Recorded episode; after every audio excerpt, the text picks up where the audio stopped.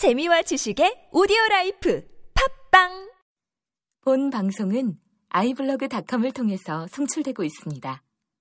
미디어 플랫폼 아이블로그 iblog.com 네, 다시 녹음을 재개합니다. 지금은 피로사회 4-4회차인데 4-2가 되겠죠. 그러니까요. 여러분 파일로는요. 웬만하면 어, 중간에 멈췄다가 다시 연결 녹음을 해서 그냥 약간 부자연스럽더라도 한 번에 올리려고 했는데요. 아, 우리 둘째 딸이 아, 무려 그 후로도 어, 세 번이나 더 일어나서 어, 시간이 훌쩍 많이 지났습니다. 현재 시간 어, 뭐 1시가 다 돼가네요. 자, 여하튼 아, 한번 오히려 흐름상 지금 여러분 이제 새로운 피로에 대한 어떤 대안적 피로에 대한 얘기가 나오는 등장하는 부분이었으니까요. 오히려 흐름상 잘 끊긴 것 같습니다. 여기서 다시 한번 쉬었다라고 생각하고 그래서 다시 한번 연이어서 어, 마무리를 하도록 하겠습니다. 사실 얼마 남지는 않았거든요. 자, 계속 얘기를 해보죠. 어디까지 했냐면 한특에 화해시키는 피로의 가능성 이제 그 부분까지 했습니다. 그래서 한번 이제 그 부분 한번 읽어보죠. 줄어든 자아의 늘어남으로서의 피로는 이제 줄어든 자아 결국은 뭔가 어, 쪼개진 자아잖아요, 결국은요. 아까처럼 우리가, 우리가 그동안 있던 부정적 피로 사회라는 건 우리가 자꾸 이제 공동체를 해서 떨어져 나가고 객체화되고 고립화되는 부분이었기 때문에 아마 줄어든 자아겠죠. 근데 이 줄어든 자아가 이제 오히려 화해시키는 피로를 통해서는 오히려 이게 늘어나는 그죠? 그 피로는 내가 그래서 곧 남이고 아이고 어 어디 가죠? 예, 잠시 어, 죄송합니다. 제가 제가 갑자기 순간 어, 줄을 놓쳤네요. 네, 여튼 그 어, 그러니까 줄어든 자의 늘어남으로서의 피로는 내가 남이고 남이고 나이게 하는 그런 피로이다라고 하는 거죠. 바로 이 단락에서는 서로가 떨어진 남남이잖아요. 근데 이제 긍정적 피로죠. 화해시키는 피로는 그 피로를 통해서요. 오히려 내가 남이 되고 남이고 나이게 하는 그런 피로다라는 거죠. 이 공간은 모두에게 친절한 무차별한 공간이다. 그러니까 여러분, 그러니까 차별이 없는 공간이다 이거죠. 모두에게 평등한 어떤 그런 어, 화해시키고 어떤 남과 너가 너와 나가 하나가 되는 어떤 그런 공간이라는 거죠. 그래서 한특에는 나아가 이를 세계를 신뢰하는 피로, 자아를 개방하여 세계가 그 속으로 흘러 들어갈 수 있는 피로로 설명한다.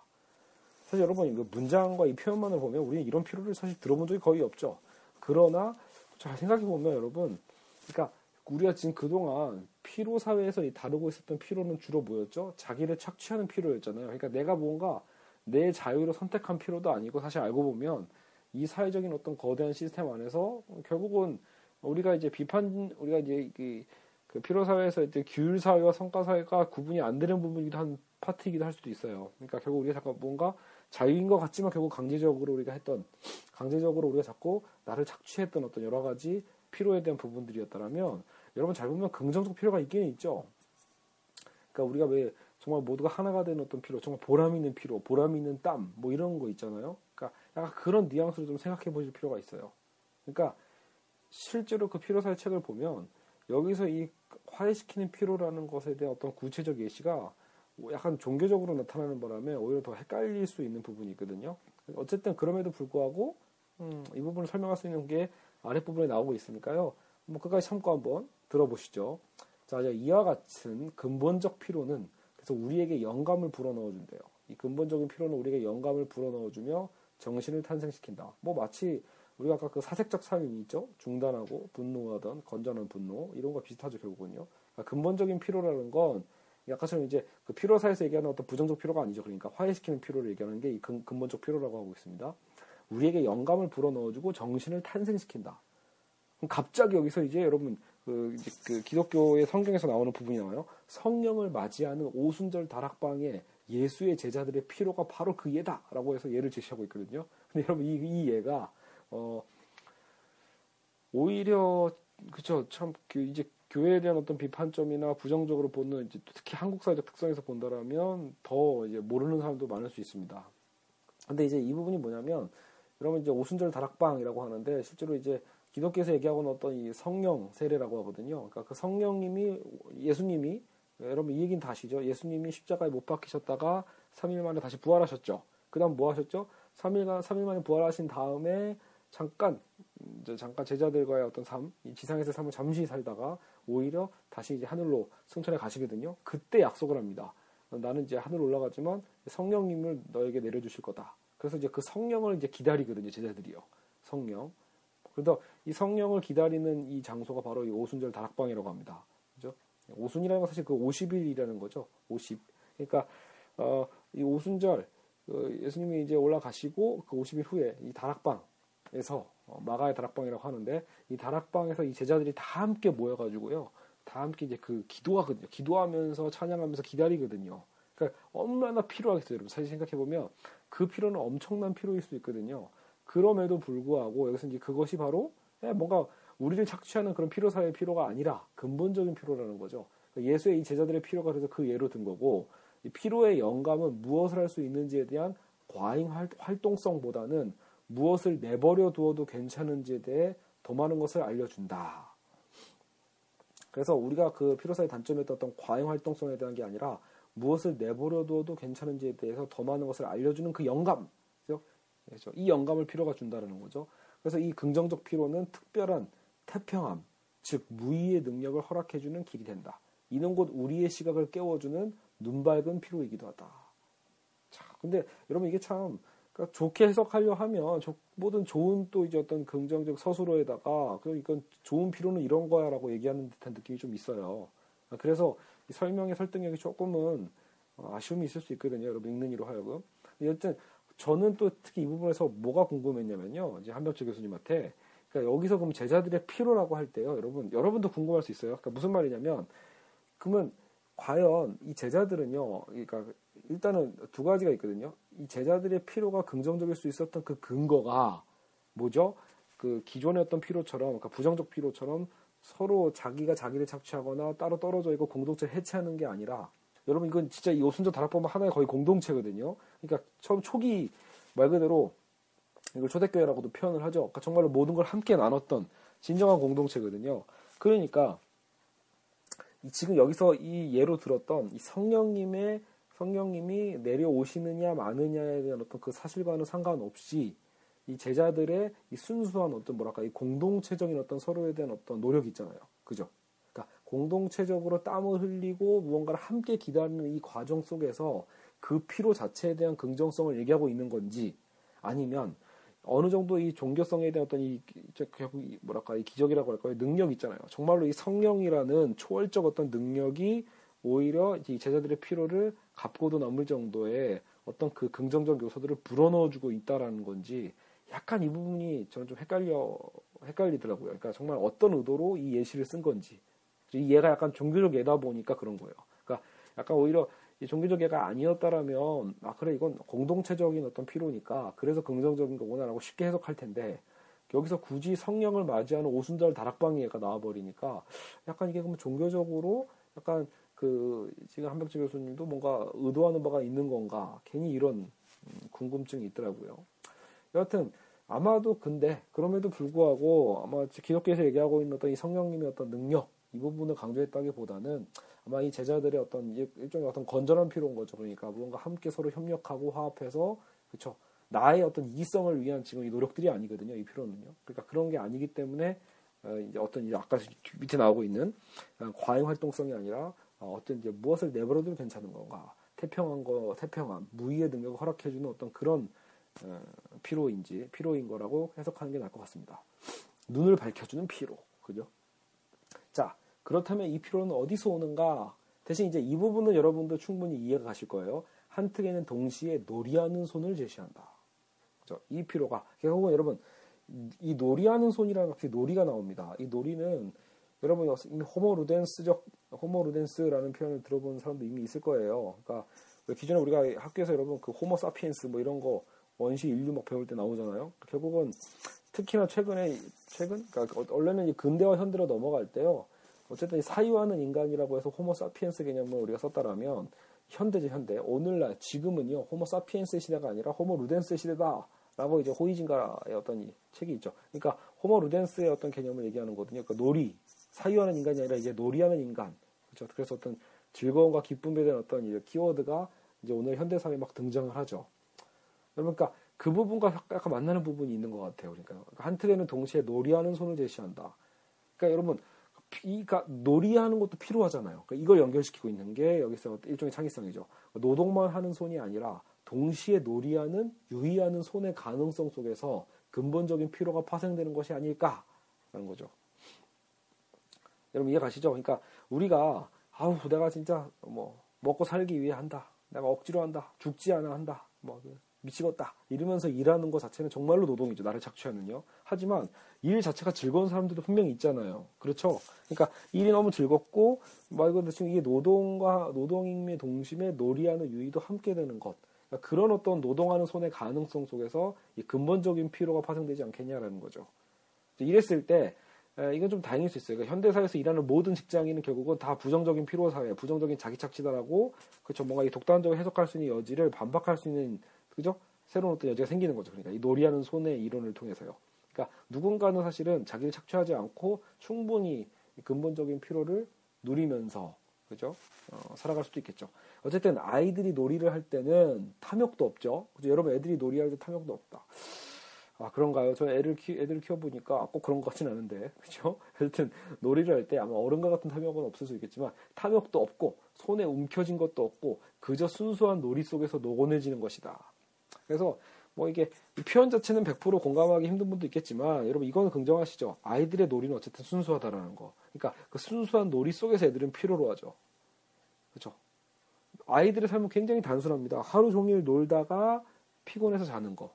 그죠? 어, 제가 지금 우리 아이들을 키우는 일종의 어떤 제 양육 철학일 수 있거든요. 그러니까 저희는 아이들을 아직까지는 공부시키고 있지 않습니다. 어, 첫째 아이가 이제 벌써 7살이고 내년에 곧 어, 그죠 몇달 후면 초등학교 올라가네요. 어, 그렇다고 해서 뭐 남들처럼 영어 유치원 보내지도 않았고요. 일반 유치원도 비싸서 안 보내고 오히려 어린이집에서 실컷 놀고 있습니다. 어, 뭐 나중에 어떻게 하려고 그러냐라고 뭐 걱정해 주시는 분도 있을지 모르겠지만 어, 저는 어쨌든 아이들은 놀아야 한다고 생각하는 어, 그죠? 어, 확고한 제 나름의 신념을 갖고 있기 때문에 여하튼 결국 그래서 우리 아이들의 하루 생활을 보면요. 그렇죠. 물론 이제 어린이집에 나름대로 좋은 프로그램들도 있죠. 일종의 그것도 공부죠. 그러니까 전 놀이가 곧 공부라고 생각하거든요. 그래서 굳이 따로 뭐 영어건 학습지 이런 거 안 합니다. 그러니까 아이가 즐거워하지 않으면 아, 지금 이 나이 때 그 스트레스를 굳이 키워줄 필요가 없다라고 생각되는 건데요. 그러니까 오히려 자유롭게 놔두니까 자유롭게 본인이 알아서 책 보고 뭐 하는 부분도 있어요. 아, 물론 뭐 나중에 후회할지 어떨지 모르겠지만 어, 최소한 저는 제가 선택한 거에서는 후회를 안 하는 성격입니다. 무슨 말이냐 무조건 옳다가 아니라 일종의 나중에 보겠지 이게 일종의 어떤 뭐 실존주의라고 보면 볼까요? 그러니까 내 선택 그 순간순간의 선택 자체에서 내가 한 선택이기 때문에 나중에 예, 그죠? 괜히 후회하고 그래서 뭐 과거에 연연하는 그런 행위를 하지 않는다는 거죠. 여튼 저 보시죠 계속요. 그러니까 아이들은 그러니까 순수한 놀이 속에서 녹아내지고 피로해지니까 이 피로는 적어도 우리 같이 현대 사회에서 우리의 피로와는 많이 다르죠. 그러니까요. 그래서 깊은 피로가 정체성의 조임새를 풀어놓아. 이렇게 이 편을 좀 세밀하게 잘 보세요. 이 깊, 깊은 이 피로가요. 그러니까 우리 정체성의 어떤 이 쪼임, 쪼임새를 풀어놓는데요. 그죠? 왜 풀어놓을까요? 조임새가 너무 많이 감아져 있으면요. 어때요? 내가, 내 자가 너무 강해서 남이 들어올 여유가 없죠. 근데 이 깊은 피로, 그죠? 이 근본적인 피로는요. 순간 이 피로 속에 뭔가 이게 여러분 그, 이런 거 혹시 아시나요? 우리 그 아주 피로한데 왜 사우나 가면 이 피로가 살살 졸음도 노곤하게 졸음도 오면서도 피로가 막 풀리는 이런 관계들 그죠? 이런 느낌이랄까? 저는 그게 떠오르더라고요. 그러니까 정체성의 조임새가 풀어놓아져서 사물들은 기존과 달리 불분명해지고 그러니까 이게 나쁜 뜻의 불분명이 아니에요, 여러분. 그러니까 기, 사물들이 기존과 달리 뭔가 이제 모호해지는 거거든요. 그러니까 그게 왜 어떻게 어떤 의미에서 개방적인 의미에서요. 그러니까 불분명해지면서 개방적이 된다라는 거죠. 그래서 확고한 성질을 다소 잃게 된다. 그러니까 쉽게 얘기하면 고집센 나, 그죠? 그 기존의 어떤 절대적인 나의 어떤 인식의 틀 이런 것들을 이런 것들이 계속 살아 있으면요 결코 어 뭔가 타자와 연대하기 힘들거든요. 열려 있지 못하고 연결되기 힘들거든요. 그러니까 그런 부분들을 어, 설명하고 싶었던 것 같아요. 그래서 이 깊은 피로 가운데 애들이 막 놀다가 깊은 피로에 빠지죠. 깊은 피로 가운데 정체성의 조임새가 풀어놓아지고 사물들은 기존과 달리 막 어, 불분명적에서 불분명하기 때문에 오히려 무언가를 딱 정확하게 인식하는 게 아니죠. 그러니까 개방적이 되면서 확고한 성질도 다시 잃게 된다. 그래서 이와 같은 피로가 가져오는 그 묘한 현상 가운데에서 뭐가 생긴다? 우애의 분위기가 열리게 된다. 자, 우애로 넘어가는 거죠. 우정, 우애, 아이들의 우애. 다 타자와 타자를 가르는 경직된 선도, 깊은 피로 앞에서 희미해진다. 여기서 여러분 좀 이해가 가시죠? 그러니까 너와 나를 가르는 경직된 그 선 있잖아요. 근데 그 깊은 피로 앞에서 희미해진다. 오히려 이, 런 게 더 맞는 얘기일까요? 오히려 그 정작 남자들 어른들은요 오히려 술 마시면 막 서로에 대한 어떤 이 경직된 어떤 이 그죠 막 그 서로를 견제하고 막 이런 요소들이 사라지면서 쉽게 친해지는 그런 거 있잖아요. 마치 그런 뉘앙스와 비슷한 것 같아요. 그죠? 어. 그래서 이 놀이하는 유의 속에서 오히려 우리 어떤 조임새가 풀어져서 타자와 타자를 가르는 경직된 선도 깊은 피로 앞에서는 희미해진다. 이런 피로가 깊은 우애를 낳고 소속이나 친족에 의존하지 않는 새로운 공동체의 가능성을 열어준다. 그쵸. 어쨌든 여러분 이건 확실하죠. 우리가 이성적으로 우리의 어떤 이 포지션, 우리의 역할, 나의 자아에 대한 것이 너무나 강하면 강할수록요, 남과 친해지기 힘듭니다. 나의 마음을 열어놓기 힘듭니다. 그러나 이런 피로 가운데서 나의 것을 내려놓, 사실 이건 종교적으로 이걸 내려놓는다는 표현을 많이 쓰거든요. 나의 것을 내려놓고, 그죠? 그것을, 에, 내 마음을 비워둘 때, 그죠? 어떤 이 경계선이 흐려지면서 깊은 우애로, 그죠? 깊은 교제로 나아갈 수 있지 않겠냐. 그래서 그게 새로운 공동체 가능성이 아니겠냐라는 거죠. 자, 계속 읽어볼게요. 바로 개별자들의 통합적인 공, 통합적인 공동체 가능성이다. 여러분 이건 짧지만 굉장히 중요한 표현입니다. 여러분 공동체라고 할 때요. 이 공동체가 획일적 공동체면요. 다 도라미타불이에요. 다시 얘기하면 제가 이제 어떤 국가론적 개념에서 학생들을 가르칠 때 우리나라 사회가 특히 제가 비판을 많이 하거든요. 한국 사회를요. 왜냐하면 한국 사회는 공동체를 되게 강조하는 것 같지만 알고 보면 굉장히 획일적 공동체거든요. 그러니까 뭐 하나 개별적인 구성원들에 대한 어떤 개성과 자유죠 말 그대로. 그 자유와 권리에 대한 것을 인정하는 국가성보다는요 한국은 오히려 철저하게 국가의 이익을 위해서 개인의 이익을 희생하도록 그죠? 오히려 그렇게 끌고 가는 이걸 이거 이거 오히려 공동체라는 단어보다는 전체주의 국가주의에 더 어울리는 표현이거든요. 그러니까 그거를 부정하는 거죠. 바로 개별자들의 개별자라는 거는 개성이 있고 자유가 있는 권리가 있는 사람들 얘기하는 겁니다 그러니까 그 개별자들이 서로 연대하는 통합적인 공동체의 가능성이 바로 이런 어, 근본적인 피로, 깊은 피로를 통해서 열리게 된다라는 거죠. 한특에는 이를 우리 피로라고 하는데 뭐 용어는 뭐 이제 계속 계속 그쪽 그런 흐름으로 가고 있다는 것만 여러분 구분하시면 될 것 같아요. 용어는 바뀌고 있지만, 그러니까 너와 나의 어떤 단절된 피로가 아니라 우리 피로라고 하는데 나는 너한테 지치는 게 아니라 너를 향해 지친다.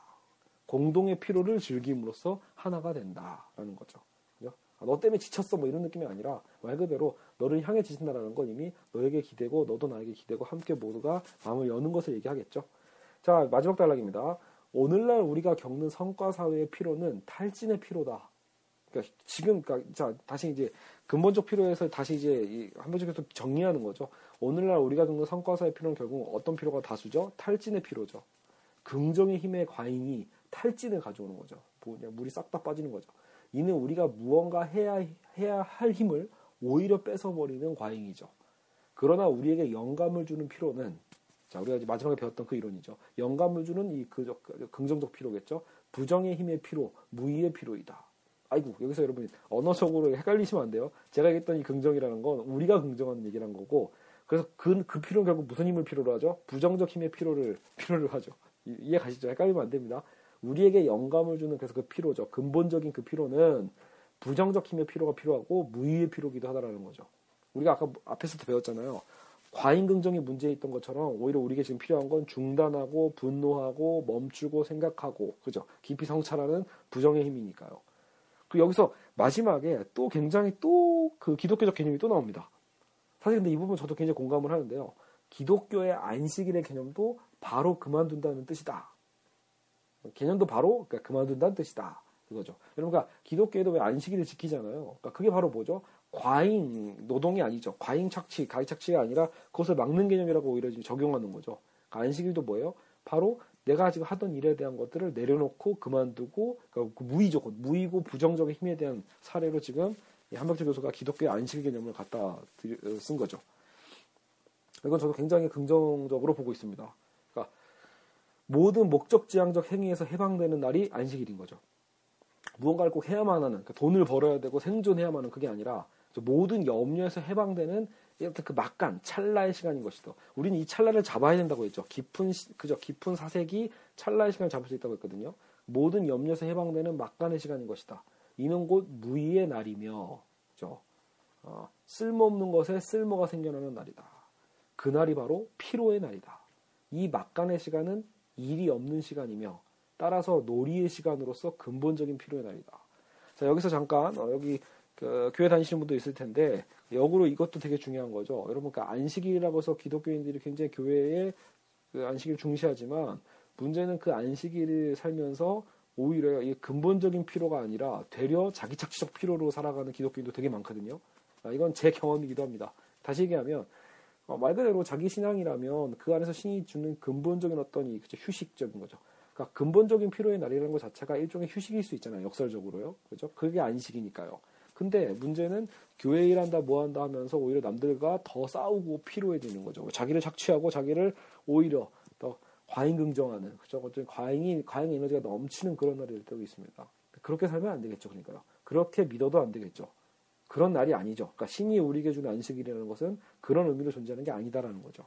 자, 한특에는 이러한 시간을 평화의 시간으로 묘사하는데 이 피로함은 태평함을 주고 이 막간의 시간이 열려 무차별한 우위의 가능성이 열리며 평화가 깃든다고 말한다. 그래서 실제로 어때요, 여러분? 어, 기독교뿐만이 아니라 어떤 종교라는 것, 여러분 사찰을 갈 때도 언제 가요? 사실은 굉장히 쉬는 날, 그죠? 그럴 때 가잖아요. 그때 우리가 어때 이 막간의 시간이 열려서 무차별한 우위의 가능성이 열리죠. 누구를 구분하는 우정이 아니죠. 그죠?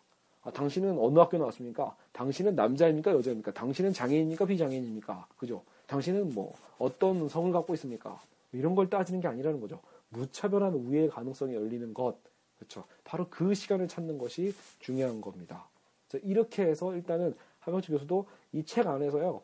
피로사회라는 챕터를 끝내고요. 나중에 이제 짧게 우울사회라는 부분들 또 한 3분의 1인가의 분량을 할애하고 있거든요. 그래서 이 우울사회 파트는요. 우리가 이제 마지막 다음 시간에 마지막으로 어, 한 시간 내로 다 다뤄보기로 하겠습니다. 그래서 이렇게 해서 일단 피로사회 정리를 좀 하고요. 4회차 4-1을 마무리하고요. 어, 다음 5회차 때 다시 뵙겠습니다.